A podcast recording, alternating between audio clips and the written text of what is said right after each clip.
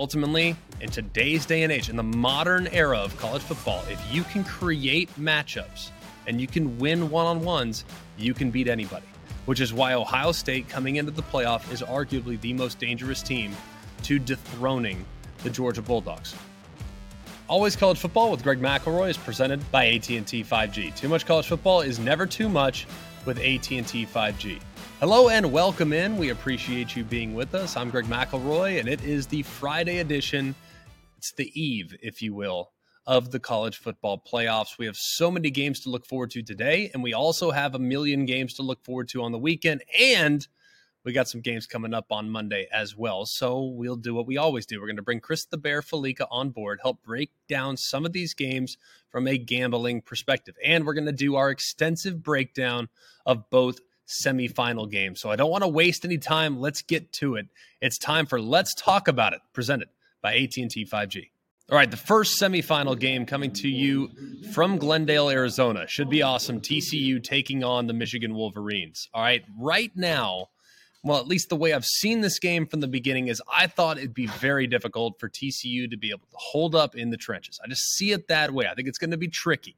Okay, a few different ways though. And going back and studying it over the last couple weeks, I'm starting to believe that TCU might, they just might have the recipe to be able to neutralize what is a very difficult run game to contain. We all know about Michigan. We've talked about them all season long. We know how dynamic their running back is. We know how dynamic JJ McCarthy can be. And we also, at least I felt from the very beginning, that they have a very underrated set of wide receivers. When you look at the wideouts, I mean, it's not like they are going to have the same level of guys as maybe Ohio State, but if you look at what Cornelius Johnson has been, you look at what Ronnie Bell has been, what they can be if asked upon. And then, of course, the tight ends that will also contribute is a team that can flat out get after you offensively. Every college football season, Goodyear knows the importance of winning on the road. The road will always demand confidence the confidence to handle whatever the journey brings and to perform under tough conditions. And just like the players and the fans of college football, Goodyear is ready. Are you ready for the road? Visit Goodyear.com to find the right Goodyear tires for whatever road you're on this season. Goodyear, more driven. This episode is brought to you by AT&T, official sponsor of the College Football Playoff. Is checking your team stats at 2 a.m., watching highlights while eating with buddies, or catching the game during a wedding all too much? Nope.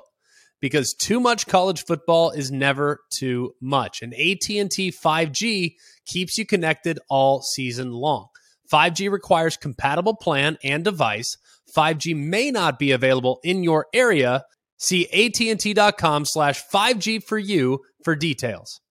When you think about it, though, TCU, we've seen them go up against a team that was extremely physical a little earlier in the year. That was the Texas Longhorns, and all of us, self included, kind of thought that, you know, it was going to be very tough for TCU that day when they teed it up against the Texas Longhorns. Thought Texas was physical, thought Texas had more physically mature dudes in the front seven defensively, and that they would have. I don't want to say their way with TCU. I just thought that they'd be able to run the football with great efficiency against a TCU rushing defense that had been at that point, for the most part, unchallenged. So I think the TCU answered my question that night, and I went back and I've studied that game very closely. That game is almost exclusively why I think this game is a four quarter dogfight. If I hadn't watched that game, if that game didn't exist, I am certainly leaning heavily in favor of Michigan in the game. I think they have good personnel. I think their visit last year to the semifinal game left a bad taste in their mouth, which led to them now feeling really good about what they need to do to adjust and alter their preparation so that they can have more success this next time in this environment. So I think that Michigan, having been there before, has a great, great advantage. But I did watch that Texas game. And after watching that Texas game, it made me feel even better about TCU's ability to lock down wide receivers and be able to attribute additional numbers in the run game that they're probably going to have to rely on. Let's talk a little bit about when Michigan's offense is on the field going against TCU's defense. First of all, we all know, at least I think most people now are at least somewhat familiar with what TCU has on the back end defensively. Tre'Vius Hodges Tomlinson just recently won the Thorpe Award as the best defensive back in America. But he is, along with many others, really solid defensively for TCU. They have a handful of safeties. Mark Perry, Dee Winters there at linebacker, but also is really athletic as well. Uh, Kamara, Bradford. They have a bunch of dudes in the back end that can create issues for you along the front. Josh Newton plays opposite Tre'Vius Hodges Tomlinson. And this secondary, of course, like most teams in the Big 12, is really, really good. At the second level, I mentioned Winters, but also you have Jamoi Hodge, two very athletic pieces at the second level in this unique structure defensively that's going to move and twist and that is going to kind of create guys that are going to become free hitters because they're going to dislodge from a normal blocking alignment. So I look at just how this structure, and I think Gillespie does a phenomenal job. I think their their whole plan is going to be, hey, we are going to completely sell out against the run. And if JJ McCarthy can hit one of his wide receivers in one-on-one coverage against the best defensive back in America, according to a bunch of writers and a bunch of people that voted that won the Thorpe Award. And on the other side, you have another excellent corner and a bunch of safeties as well. If those receivers can win a one on ones against those guys, then hey, so be it. But I feel like they're going to completely sell out against the run, which obviously leads me to the discussion that we're going to have about the offensive line. Can Michigan establish the line of scrimmage with Olu Oluwatimi and the great collection of offensive linemen they put together. Remember, this is a team that's won the Joe Moore Award not once but twice, two consecutive years. The nation's best offensive line group. Olu Oluwatimi, I just referenced, won the Remington as the nation's best center, and the Outland, which is the big guy Heisman. So this is an accomplished and decorated offensive line for good reason. They are phenomenal. But this is a little bit different structure than what they've seen in the past. If you look across the board in the Big Ten, there's not many teams that are structuring their defense the way TCU is. It's a structure that's going to be a little bit more reliant on speed and athleticism as opposed to sheer bulk. In the Big Ten, you're going to see big 320 pound defensive tackles that are going to hold the point and you're not going to be able to run it on them. That's just who the Big Ten has been forever. Illinois is that way. Purdue's that way. A handful of other teams are that way as well. Now it's adjusted somewhat. Some teams tinker with different personnel, and some teams have a little bit more undersized, and all those things considered. But for the most part, in the Big Ten, you're going to find really heavy, really strong, really, really strong and difficult to move anchors in the middle of the defense. That's not what TCU is. They're going to move, they're going to shift, and they're going to create advantages in numbers because that's their only way to win. So, when you talk about what advantages or disadvantages TCU may have, the way that you can neutralize numbers, because you think TCU is going to put a lot of numbers in it, you can do it with quarterback run game. JJ McCarthy is probably going to have a field day in the run game. I expect them to completely unleash him in this ball game. I think he's going to have more carries than he's had at any point of the season. I think that Donovan Edwards is going to be an all points bulletin priority for TCU's defense. And if they can limit what he does, a la how they limited Bijan Robinson, remember Bijan Robinson had 12 carries for 29 yards against TCU just a little over a month and a half ago. If they can limit Donovan Edwards, guess what? That might open up the door for JJ McCarthy to make plays with his legs in the quarterback run game. I expect that to be a factor. Ultimately, I think the most underrated group in this game is TCU's defense. But ultimately, at the end of the day, they're still fourth out of four when ranking the different units in this ball game. I think they're really good. I think they're really underrated. I think they're really underappreciated. I think they do a rock solid job. But ultimately, they are fourth out of four. Number one, probably taking Michigan's defense. Number two, probably taking Michigan's offense. Maybe, maybe TCU's offense. I don't know. It's a toss up. But ultimately, TCU's defense is going to be four out of four. On the other side of the football, the way that Michigan, I think, can ultimately lose the game is if they give up big plays in the passing game. How did Michigan just beat Ohio State? By creating big plays. Well, how could they possibly get beat? By giving up big plays. And if you look at what TCU has been, they've been a group that has thrived on creating big plays time and time and time again throughout the course of the season. Now, so much of the credit is going to go to Max Duggan.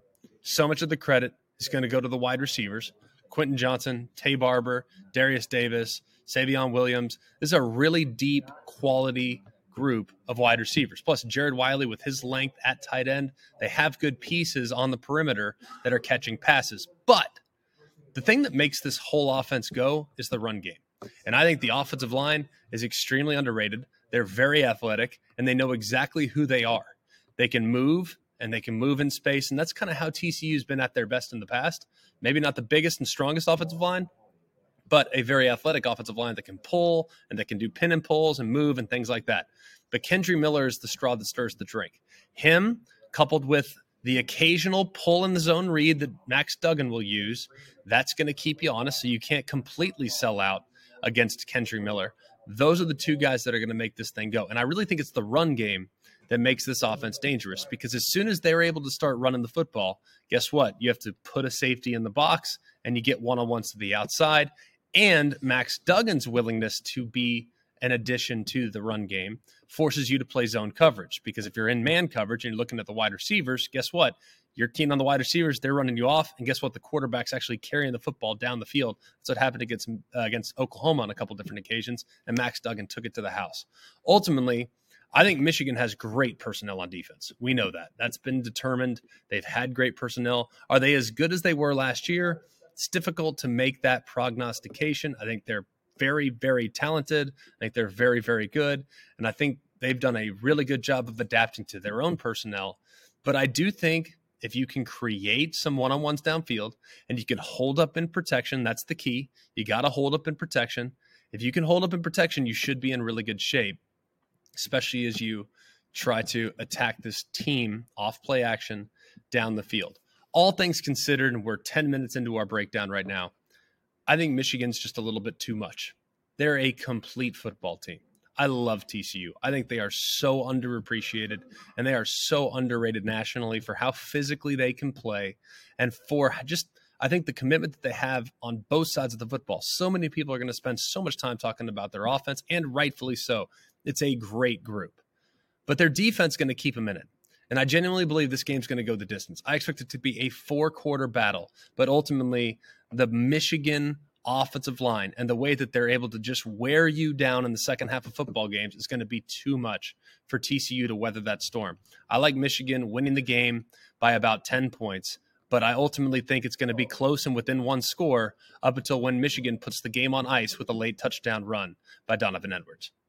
The Georgia Bulldogs and the Ohio State Buckeyes cap off what should be an incredible doubleheader in the semifinals on Saturday. Let's start with Ohio State. Where is this team mentally?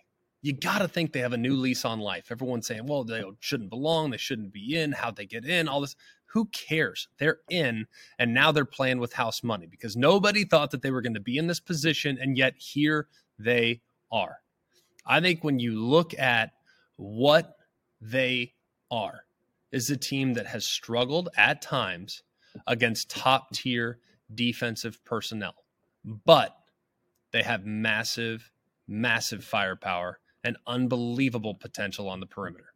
And ultimately, in today's day and age, in the modern era of college football, if you can create matchups and you can win one on ones, you can beat anybody, which is why Ohio State coming into the playoff is arguably the most dangerous team to dethroning the Georgia Bulldogs. Let's talk a little bit about Ohio State, though, physically. We talk about the mental aspect of it. You know that they're playing with a chip on their shoulder, but here's the problem the chip probably can't get addressed in the month that we've seen them.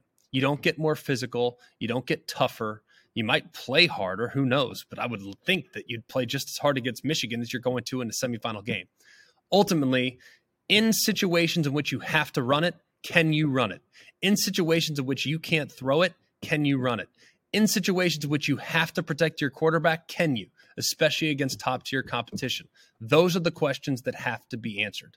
And ultimately, right now, I'm not sure I have a lot of confidence in Ohio State being able to execute those things. Now, we have spent countless hours breaking down just how good Marvin Harrison Jr. is. We've talked about how great Emeka Egbuka is. Amazing. Talked about how great Cade Stover is. I mean, we're talking about an elite group of wide receivers. Shoot, I think Fleming would be an all conference performer if he didn't have to play and share targets with a lot of the guys that are in front of him. We're talking about a legit group that can take over every single game that they play in. However, games like this next season on Fansville presented by Dr. Pepper. And if they don't do a good job of protecting CJ Stroud, they're not going to win the football game. CJ Stroud is a phenomenally good thrower. But the problem is he becomes extremely human if he has to move off the spot and if he is hit, which he doesn't get hit very often, but if he's hit, he does not have the same type of accuracy throughout the course of the game. And additionally, he's not a great runner. When he gets outside the pocket, he's not really a huge threat to break up a long run. Now, he's athletic enough to keep you honest, but he's not a guy that's going to cause you to burn chalk on the sideline because he's torching you with his legs. Now, if you had a guy that was super dynamic with the ball in his hands, a la a Lamar Jackson, a la a Justin Fields, a la somebody else that could really carve you up with his legs, that would be a really difficult thing to prepare for because now you got to play man coverage on the outside, but you don't want to play man coverage because you don't want your eyes off the quarterback. But with CJ Stroud, let him run. Who cares? What's he going to get? Seven, eight, maybe 10 yards? Either way, you're not going to give up the 60, 70 yard play. And that's ultimately how Georgia's probably going to win the game. If they force Ohio State to snap the football and they force Ohio State to be methodical, I think it's going to be very difficult for them to be patient enough to work their way down the field in four, five, and six chunk increments. This is a team in Ohio State that thrives on creating big plays. And if those big plays aren't coming, they get impatient. And if they get impatient, they're in trouble. They got to stick to what they do, and it might not work initially, but you got to be committed to running the football. You have to be willing to try. And the offensive line. We've heard about just how great the tackles are. We've heard about how much money they're going to make in the NFL. We've heard about how this group is just big and physically imposing. Well, show me. I mean, we've we've now waited for 12 weeks and everyone can tell you just how great that group is and how they're going to maul you and all these other things. I have yet to see them maul an opponent, not one time this year. They're great in pass protection, they're very athletic, but they're not mean and they don't scare me. And I think that's a legitimate question. I think for Ohio State is if their offensive line is getting pushed around by Michigan, they're probably going to get pushed around by the Georgia Bulldogs. The biggest key for Georgia is Jalen Carter, a guy that has not always been playing at the best of his ability. He's been banged up. He's missed time this year. I think he missed five or six games. But in the last six games, man, he has been lighting it up, especially on obvious passing situations. And knowing that Ohio State's not a real threat to run the football, knowing that they're not a great team running the football, and the quarterback run game's not a thing, guess what Ohio State's probably going to have to do? Throw it. So what is almost every situation an obvious passing situation. Jalen Carter is going to be able to pin his ears back and come at the quarterback over and over and over again. You look at the other pieces on the defense. I feel like so much of our time has been spent discussing Jalen Carter, understandably so. He's phenomenal. He's the one guy in college football that nobody else has, at least right now. I mean, yes, there are great defensive tackles. Yes, there are great players, but ultimately, nobody has a Jalen Carter. And that's why Georgia's defense is one of the best in the country. Jamon Dumas Johnson has been incredible, filling in there at the second level.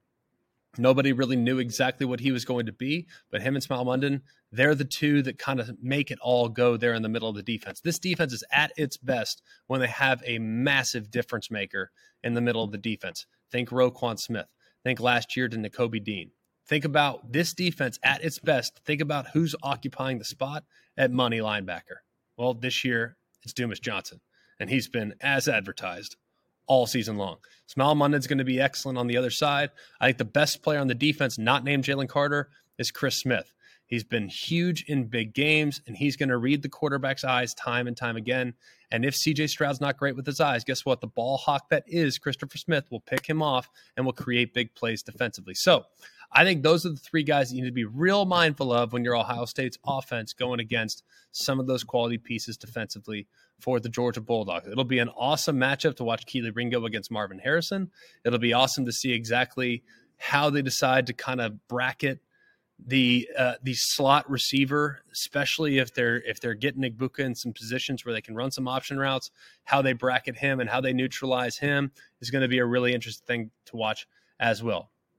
Ultimately, I think Ohio State has to be able to run the football, and if they can't, it could be a long day for the Buckeyes. Moving over to Georgia's offense, I think this is one of the more underrated pieces of this game. Georgia's offense all year long has been terrific. Stetson Bennett has played phenomenally well here in his fifth year, sixth year, whatever year it is. He has really grown up this year, though. You look at what he was last year, he made a lot of great plays. This year, he is in complete control and has been from day one. He's accurate, he's athletic, but I think the most impressive thing about Stetson Bennett is that he makes off schedule plays. If a play breaks down and it's not exactly how Todd Monken drew it up, Stetson Bennett can create on his own and make something out of nothing. That's a difficult thing to prepare for when you're a defense and you have a quarterback that can create when the play is lost and the and the defense wins, the quarterback can still make enough of a play to get you out of a jam. That's what he does best. I think Kenny McIntosh, Daijun Edwards, and Kendall Milton, are they good at running back? Yes, they're excellent. They're all very, very talented, but maybe not as good as George has been in the past. They're not Sony Michel and Nick Chubb. They're good, excellent, really good players, but not quite to that level. So I think this offense has changed its identity a little bit. They're not going to just completely pound you on the ground, but they're going to feature the run game like they always have. This offense really goes to the tight ends. Brock Bowers, who is their leading receiver in receptions and yards. And shoot, they'll hand it to him at running back. He's an ex, he's an excellently excellent versatile piece that you can kind of put all over the field. Then you look at some of the other pieces that they have. McIntosh also a huge factor in the passing game as well. And then Darnell Washington, a guy that probably isn't used enough. But if they want to feature him, there's not really anybody on Ohio State's team that can match up with a guy that's 6'8, 270 that is pretty athletic and can be a factor in the passing game. AD Mitchell being back is significant. He's probably their most reliable wide receiver. So expect him to be featured in the game and expect them to move him around and try to find matchups for him. Defensively for Ohio State, one thing that's been a problem for Ohio State in the past in games like this, I know it's a different defense, it's a different defensive coordinator, but it has been problematic with some of the matchups that have been created against their linebackers. The good news is they're very athletic at the second level this year. Steele Chambers and Tommy Eichenberg, both very athletic, but you don't want them in coverage. Those guys are built to stop the run, and they're built to complement the defensive front that's going to move and be aggressive. This is an aggressive defense that wants to set the tone. That's what Jim Knowles is. But I would advise Jim Knowles because of the big play potential that Georgia possesses. I don't think you can sell out every single snap. I don't think you can blitz all the time. I don't think you can stunt all the time. I don't think you can move all the time. I don't think you can show crazy looks and disguise all the time because you might get burnt. Stetson Bennett's a veteran. You're not going to be able to confuse him the same way you might be able to confuse some young players. And you're probably not going to be able to overload the protection because if your guys are unsound as they rush the passer, Stetson Bennett and his athleticism can create. Next thing you know, you have bad numbers on the back end. I think the most important players on the defense for Ohio State are those two inside linebackers. If Chambers and Eichenberg don't play well, they're going to have a very difficult time containing this Georgia offense. Ultimately, when making a pick here, I don't believe at this point the issues that have been presented with Ohio State's program can be addressed in the time spent from Michigan until they get Georgia. And just so you know, Georgia's a whole heck of a lot like Michigan with how they're built, but they have more versatile weapons offensively with the pieces that they have at both tight end and at wide receiver. Ultimately, I think Georgia wins the game comfortably, but I expect Ohio State to put a little bit of a scare early because Ryan Day is going to have a good offensive plan, and I expect them to score a couple points and a couple possessions early. But ultimately, Georgia will make the adjustments and ultimately pull away in the second half. Let's talk about it is brought to you by AT&T 5G. Too much college football is never too much with AT&T 5G. He joins us every single week. He's Chris the Bear Fallica. So grateful for your time, Bear. We have a few games that we need to get to here as we put a bow on the regular season. Are you ready to pick some winners? Well, let's see. I mean, bowl bowl, bowl season is always kind of tricky um, with all of the opt outs, and you try and play amateur psychologist with the with motivation. But so far, if you've been uh, heeding the advice that we were talking about uh, prior to all these games getting going about playing playing dogs on the money line, uh, you're you're doing pretty darn dogs money line and then adjusted spreads. Uh, you're you're doing pretty well. Yeah, I would say that it's been uh, fruitful to say the least up to this yeah. point. Uh, there have been a couple close calls too. Louisiana is still the one that mm. pains me. Never the wrong side, getting plus 250 or so. And for them to give that up late, it is what it is. But hey, we never forget, too. do we? You kick the field. I guess he's worried about. I mean, they missed the extra point and they had a backup kicker.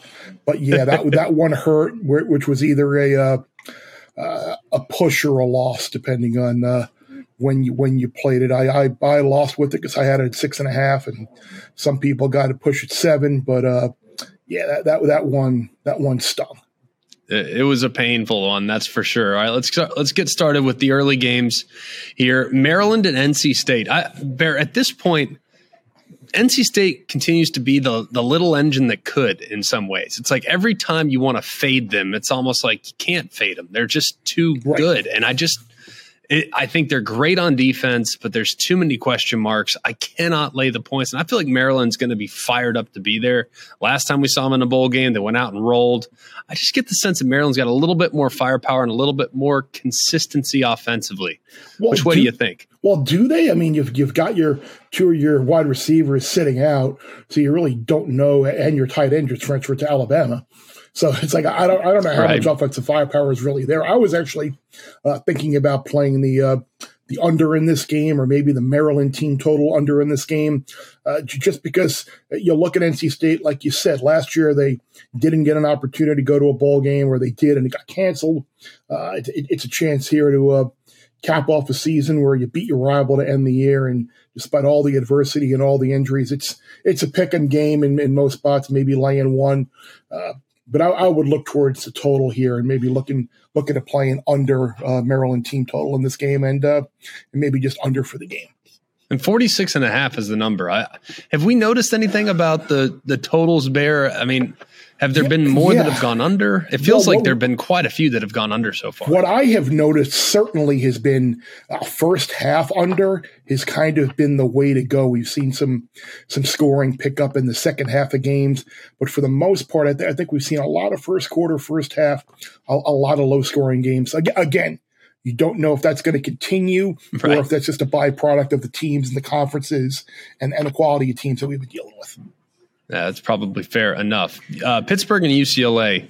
I love Pittsburgh in the game. Uh, I know that UCLA, some question marks about whether or not who's going to play, who's not going to play, possible opt outs, possible late scratches. It's in UTEP, it's in El Paso, excuse me, there. So I always get the sense the team that wants to be there the most is the team that's going to perform the best. And I get the sense that I'm going to get a little bit more predictability from Pittsburgh. Not that they're great and they're going to be at less than 100% as well, but I just trust them a little bit more, I think.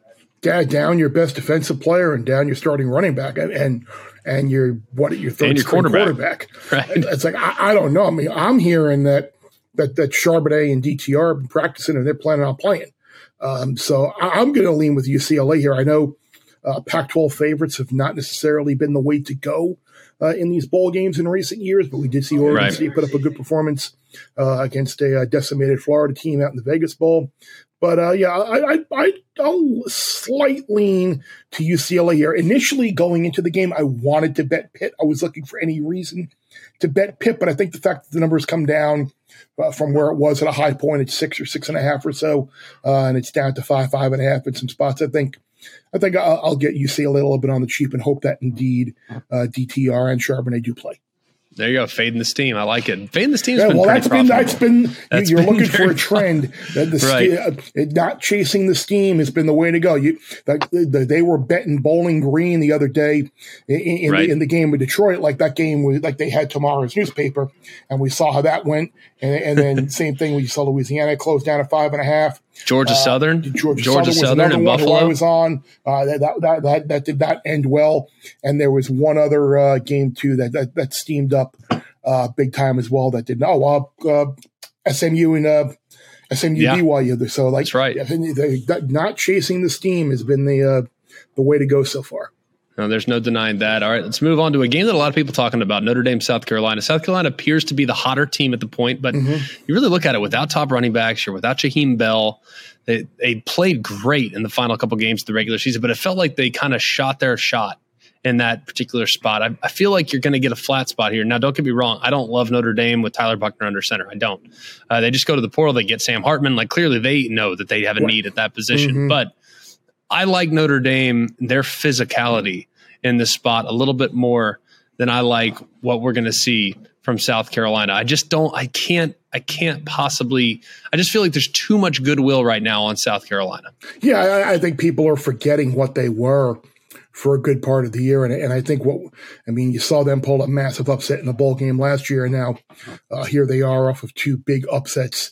Uh, can you come back and, and win this bowl game now against uh, a, a, team that is probably more more physical up front? And uh, even with Buchner quarterback, I mean, can, can Spencer Rattler lead this shorthanded offense one more time? Right. Uh, I'm going to lean towards Notre Dame here. I'm going to lay the uh, the two. So I'm going to agree with you. I, I, think South Carolina has the the look of a very trendy underdog, slight right. underdog type play, and I, I think I think off of uh, blowing that bowl game last year, I think it's a good opportunity for uh, Marcus Freeman and the Irish to get a nice little bowl win before they revamp their roster in the offseason. Yeah, I'm with you. Wyoming and Ohio. This one, Bear, I know is certainly moving the needle for you. Oh yeah, without, without, a doubt. I'll, I'll, I'll, be there, and uh, yeah, I'll be there in Tucson with uh, with with uh, Big Cat, right? Isn't this the uh, is, is, this the Barstool Bowl at Arizona? Or do I have that? It is. Okay. It is. I cannot justify under any possible significance to go one side or the other. Uh, if I had to play it, I'd take Wyoming and I'd take the points, but I would not. I don't feel great about either side. Yeah. That's for sure. Yeah, I, I don't either. Um, Wyoming's offense certainly is no great shakes, and Ohio has certainly struggled uh, with with the quarterback injury as well. I mean, they did not play right. well in that in that MAC championship game at all uh, offensively. Yeah, I, I, got I got nothing for you here, unfortunately. I, I, there are there are what 40, 43 bowl games or whatever the hell it is these days. And you this don't is down the play, list, and you don't have to play all of them. Just sit back and watch, and maybe an opportunity will present itself in game. Yeah, there you go. I think that might be the play. Uh, if you're looking for a little action, just take the points. Why not? Right? well, right, yeah, about, many to take. That's for sure. One that's for half. sure. exactly. It's, it's, next to nothing. But who knows? Maybe it'll come down to the gun. Uh, Clemson and Tennessee. Uh, I think it's one of the more intriguing games. I'm calling it. I'm fascinated by the the matchup. I think Tennessee and Clemson. They're without some stars, but there's some good pieces stepping in, into some of those spots. So curious to see where you sit right here is at seven originally, sliding back towards Tennessee a bit, about yeah. five and a half right now. Clemson's favored, so I'm not sure which side you're on this one, Bear. Well, I laid four and a half uh, with, with Clemson early on, anticipating this number going through the roof, and it did, but it's come back down. I I have a hard time seeing the Tennessee money uh, in, in, this situation. Uh, you, with your backup quarterback, you don't have uh, your your wide receiving core. Uh, yes, it, it, Clemson has some opt outs as well, but you're probably better off the quarterback position than you were uh, now with Klubnik stepping in there. And while a lot of their defensive guys are uh, sitting out, they still got defensive stars waiting in the wings. Uh, like like they're they're deeper. I, I, you, you know how Dabo is. You, right. You, in, in, a, in a down season, he could spin this as up down season. Clemson still wins eleven games, wins the ACC title, uh, wins the Orange Bowl. Like that's a pretty darn good down. You you, you know how he's gonna how he's gonna spin this. So uh, Tennessee with those opt outs and any I know I know Golesh is is gone now as well as he's taken a head coaching position, but at the same I, I don't think the the playing calling is going to suffer necessarily because uh, Josh Heupel is more than capable of of doing that. I just wonder about Joe Milton being asked to beat this team uh, with, with, his arm. How is that going to uh, how's that going to go? So I laid four and a half at the open with Clemson, and, and and I feel pretty good about that. At least beating the close. Should be interesting, that's for sure. Iowa and Kentucky, lowest total on the board, Bear, opened at 30 and a hook, up to a strong 31.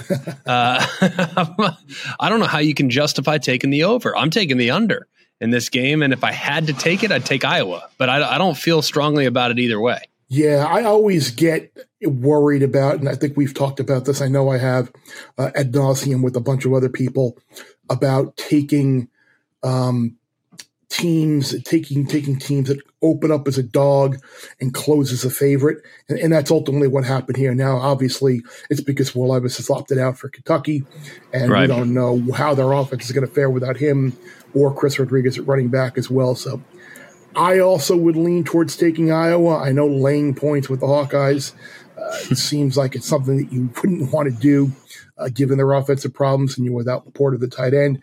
But you know, at the very least, you have all those guys on the Iowa defense who are playing uh, this game. So you would think that that defense will be motivated to to go out and shut a Kentucky offense down that I think is going to have a lot of trouble scoring points. So maybe maybe the play is just Kentucky team total under here. Uh, if, if you're yeah. if you're looking to if you're unsure about the game total or you're unsure about the lane or taking points, uh, I can't see Kentucky putting up a whole bunch of points in this game at all. What do you think it'll be at? I mean, it's going to be 13 yeah, I was going to say I was going to say you're probably looking at 14 and a half or something like that for right. Kentucky team total. If yeah. it's if it's uh 31 and a half, you're looking at 17 14 type of game. Yeah, there you go. That's probably about right. Uh, let's do the Sugar Bowl before, and we'll put the semifinal games at the back end. So let's do the Sugar Bowl first, though. New Year's Six bowl game. Alabama, of course, opened as a slight favorite. That line steamed as soon as mm-hmm. you get mm-hmm. news that both Will Anderson and Bryce Young will participate. I have a tough time seeing Alabama losing this game. I, I think that they're the more talented team, mm-hmm. and I feel like every time Nick Saban's doubted in the spot when it's a real culture test they seem to pass it with flying colors. I'm not sure if you feel the same. They have recently. Uh, I, I, think that that Utah loss and, and that uh, unfortunately I, I, don't mean to bring that up, but but I think I didn't start that game. Don't I, worry, I, am not, I'm not too offended. well, exactly. but you, you, it was you, it was kind of there. You were there. You're on the team. I was there. So, so it's, it's, it's like I, think since then though you saw the you, you, saw the Michigan State game. I think it was in the Outback in the in the uh, Citrus Bowl one year. They came out and absolutely annihilated Michigan State. Uh, they came out the one year against Michigan and absolutely annihilated them. I, I, think in recent years we've seen that. And look, I was concerned about about, about Will and Bryce not playing, and soon I, I wanted to wait. Uh, I was assuming that they were not going to play. And how great is it as a college football fan and someone who loves the sport? To see these guys play. Yeah. Like, like, we're so used to like, okay, you know, they're going to opt out. They're not going to play. They're going to save themselves the draft. And here they are playing. I mean, if the meaningless Sugar Bowl is good enough for two guys that are going to go in the top five of the draft next year, you know what? Any bowl is good enough for any player. So right. like it's great to see them play, and because of that, I agree. Like I can't see them losing this game. I can't see Kansas State putting up a bunch of points. Uh, I do think Kansas State could give them a little bit of trouble with that pass rush. Uh, yeah. The offensive line has been a little bit of a, of a, weak spot for them from time to time this year. But yeah, yeah w- w- with Will and Bryce playing, I have a hard time seeing Kansas State as good of an underdog as they've been and as physical and as great of a season as they've had. I have a hard time seeing the Cats pull the outright upset. I'm with you. I, I, think that they'll run the ball. I think they'll score. I, I kind of like the over two in the game, frankly. It's a 52 and a half or so. Uh, 56, now, more recently. That's where it opened. Yeah, now it's up to 56 after the news the Bryce and those guys were going to play. So I kind of like the over there, but it does feel like a lot of steam, that's for sure. Uh, let's go to the games on the second before we go back to the semifinal mm-hmm. games. Let's start with Mississippi State and Illinois. Uh, started Mississippi State's like favorite. Now it's about a pick 'em, kind of a toss up either way. I, I kind of lean Mississippi State. They're without a couple players, obviously offensively, but I feel like with Mac, Mike Leach's passing, and just the inspiration that he has kind of left that team with. I, I, would just be very surprised if they didn't come out and play well. They also laid a massive egg in the bowl game last year. Mm-hmm. So I get the sense that they've probably been told all bowl prep, like, hey, man, don't be like last year. Don't be like last year. And I think they'll perform well. In Illinois, I'm not as sold on them without Chase Brown. Without Chase Brown, no. I think they're very human. So I kind of like Mississippi State in this game. And a couple of their uh, uh, secondary guys are out too, which in theory you would think would right. uh, be a hindrance against a team that's going to throw the ball 55 times, you would assume, uh, in this game. I'd lean towards the under because I agree. I, I don't think Illinois uh, is going to score a ton given their offensive deficiencies.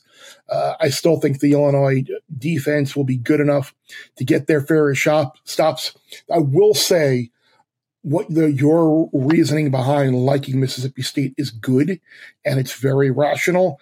But I also think that's the way everybody's, everybody's kind on. of approaching right. this game. right. So don't let that be the only reason you like Mississippi State in this game is because of the emotional and wanting to uh, win one for their departed head coach, uh, who unfortunately passed away a couple weeks back. Uh, like the matchup, like the fact that Illinois is down some guys, all that. Just just be careful if that's the only reason uh, you're you're going to go on the, uh, the side of the Bulldogs in this game. Yeah, I think that's fair. I think that's good advice for sure.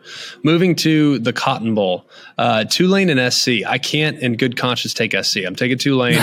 I think SC is more talented. I mean, I just I don't know how you can justify taking SC right now. I just can't. No. No, I, I can't either. I mean, I mean, I mean, yeah, Caleb Williams will probably play, and uh, we probably won't know for sure. I mean, right. Lincoln Riley is not exactly the most forthcoming of, play, of coaches with uh, injury information, but we can assume that Caleb Williams will play what a month after injuring his hamstring in the Pac-12 right. title game. But but this is also a team without a couple offensive linemen, uh, no no Jordan Addison. Like, like they're they're again their defense has been terrible all year. I mean, Michael Pratt's a guy who can run and throw. They got a good running back as well. And this is a team that went on the road to Manhattan and beat what Kansas right. State 17 14, I think it was. So this is not like your throw it around, gimmicky right. Memphis group of five team that has no defense. Like they can get stops. No, they're physical. And uh, you know that the, the motivation here will be extremely high if, if Tulane can can look to win a ball game over a program with the stature, stature of USC. So, yeah, I'm on Tulane here with you as well. It'd be enormous for their program naturally. Purdue and LSU, everybody and their brother on LSU. I don't know how you could justify taking Purdue. Uh, you just can't. I mean, I just can't lay two touchdowns though either. I mean, no, that's the thing. You, you, you, I mean, swallow. I mean, again, we were talking about uh, Ohio and Wyoming, and, and and not just betting it. Like this is another one where uh, if you got in at six and a half or seven or seven and a half before the multiple waves of Purdue uh, departures came in, and that's another thing too about Illinois with Ryan Walters now uh, departing Illinois and going right. to Purdue as the head coach. Like that's another uh, factor in that game we previously talked about. But it almost feels like Purdue kind of knows what's coming. Yet you yeah. hire Drew Brees as like this PR type move to be a special assistant in this game.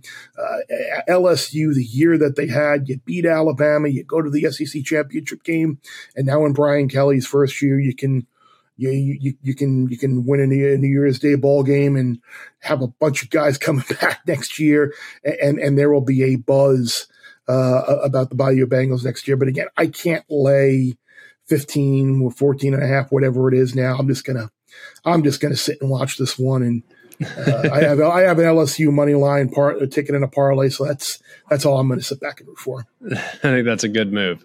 Uh, finally, the granddaddy of them all, Utah and Penn State. Before we get to the semifinals, I, I like Utah in the game. I, I think Penn State's really good. I'm actually been a believer in Penn State from the beginning. I think they're you better have. on defense. People give them credit. Like I like Penn State. I have, but for whatever reason, I feel like Kyle Whittingham in a bowl game, knowing that last year was a seminal moment to get to that point. Now I'll get the chance. I know Dalton Kincaid being out is mm-hmm. significant, mm, but e- either way, I think that they're going to have enough offensively to be able to create some issues.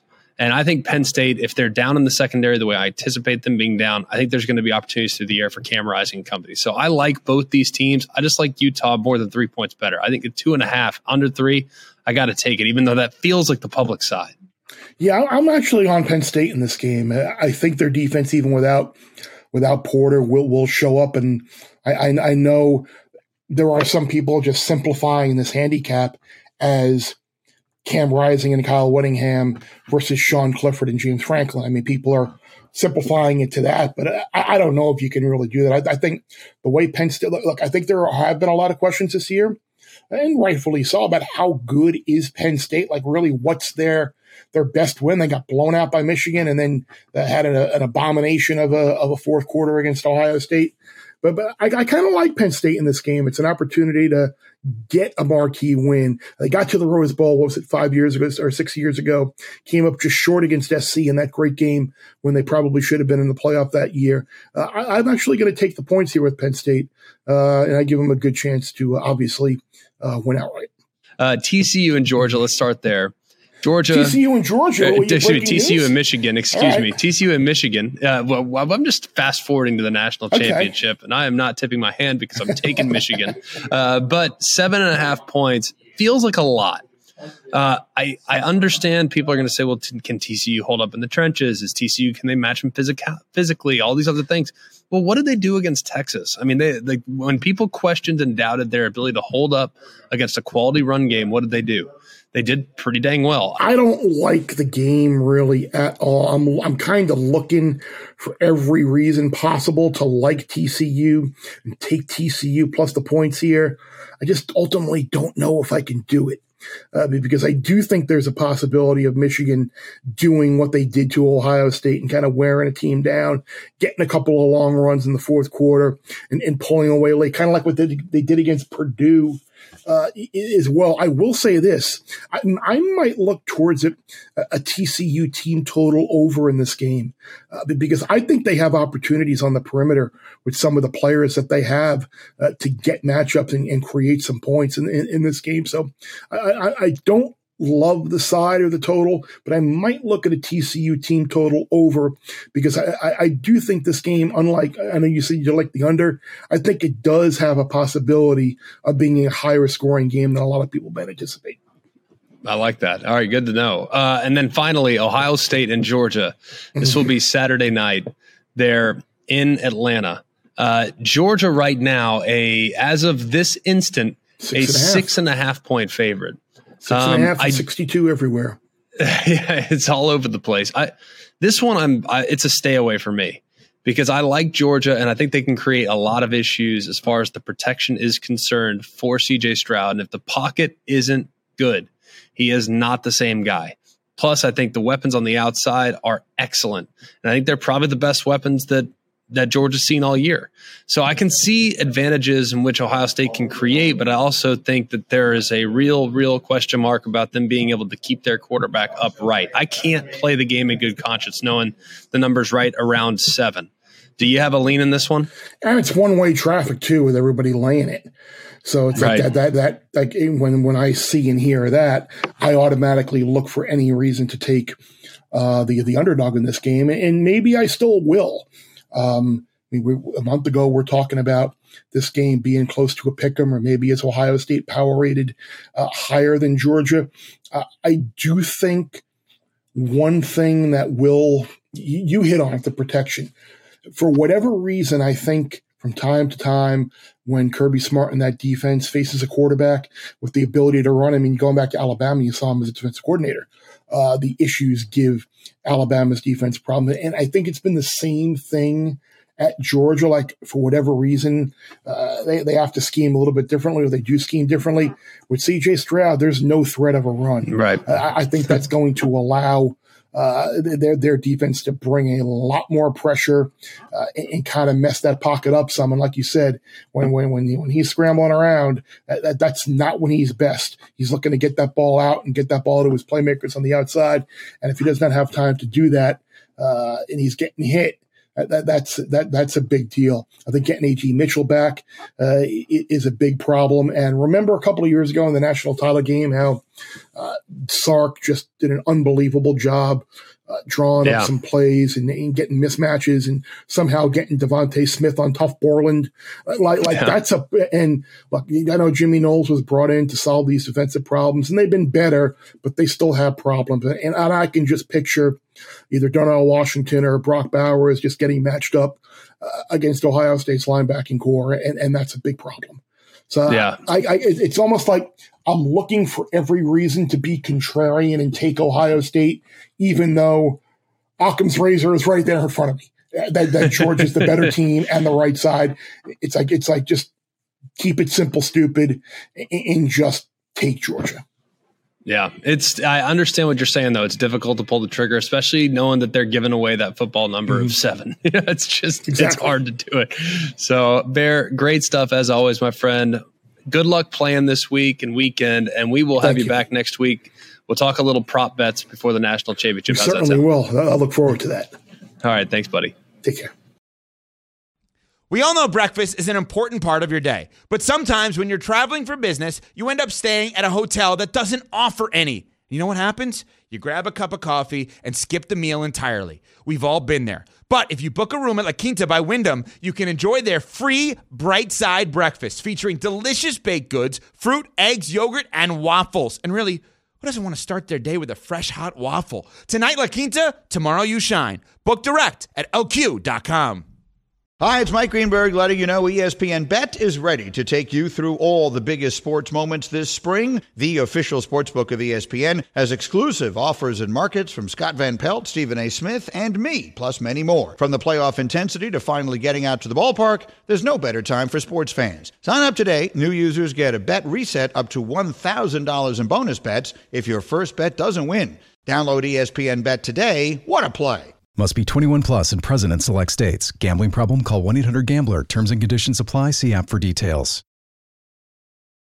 Hey, thanks for being with us. It's been an awesome show today. Appreciate Chris the Bear Fallica for joining us. Always fun talking about some of these games from a gambling perspective. Of course, gamble responsibly because goodness gracious, it's tough in some of these bowl games. But the semifinal games have been a little bit more predictable the last couple years, that's for sure. So we hope you enjoy the games today. Make sure you watch the Orange Bowl tonight. I'll be on the call. It should be a lot of fun there in Miami. It's going to be a blast. Tennessee against Clemson. So check that out. Look forward to hopefully having you guys with us to help set up what should be an incredible weekend of college football. For all of us here at Always College Football, for Mark Kubiak, I'm Greg McElroy. We hope you have a wonderful day. And remember, Always College Football is brought to you by AT&T 5G. Too much college football is never too much. Hey guys, it's Greg McElroy. Thanks for watching Always College Football. Make sure you like, rate, and subscribe to ESPN's YouTube channel and wherever you listen to your podcasts.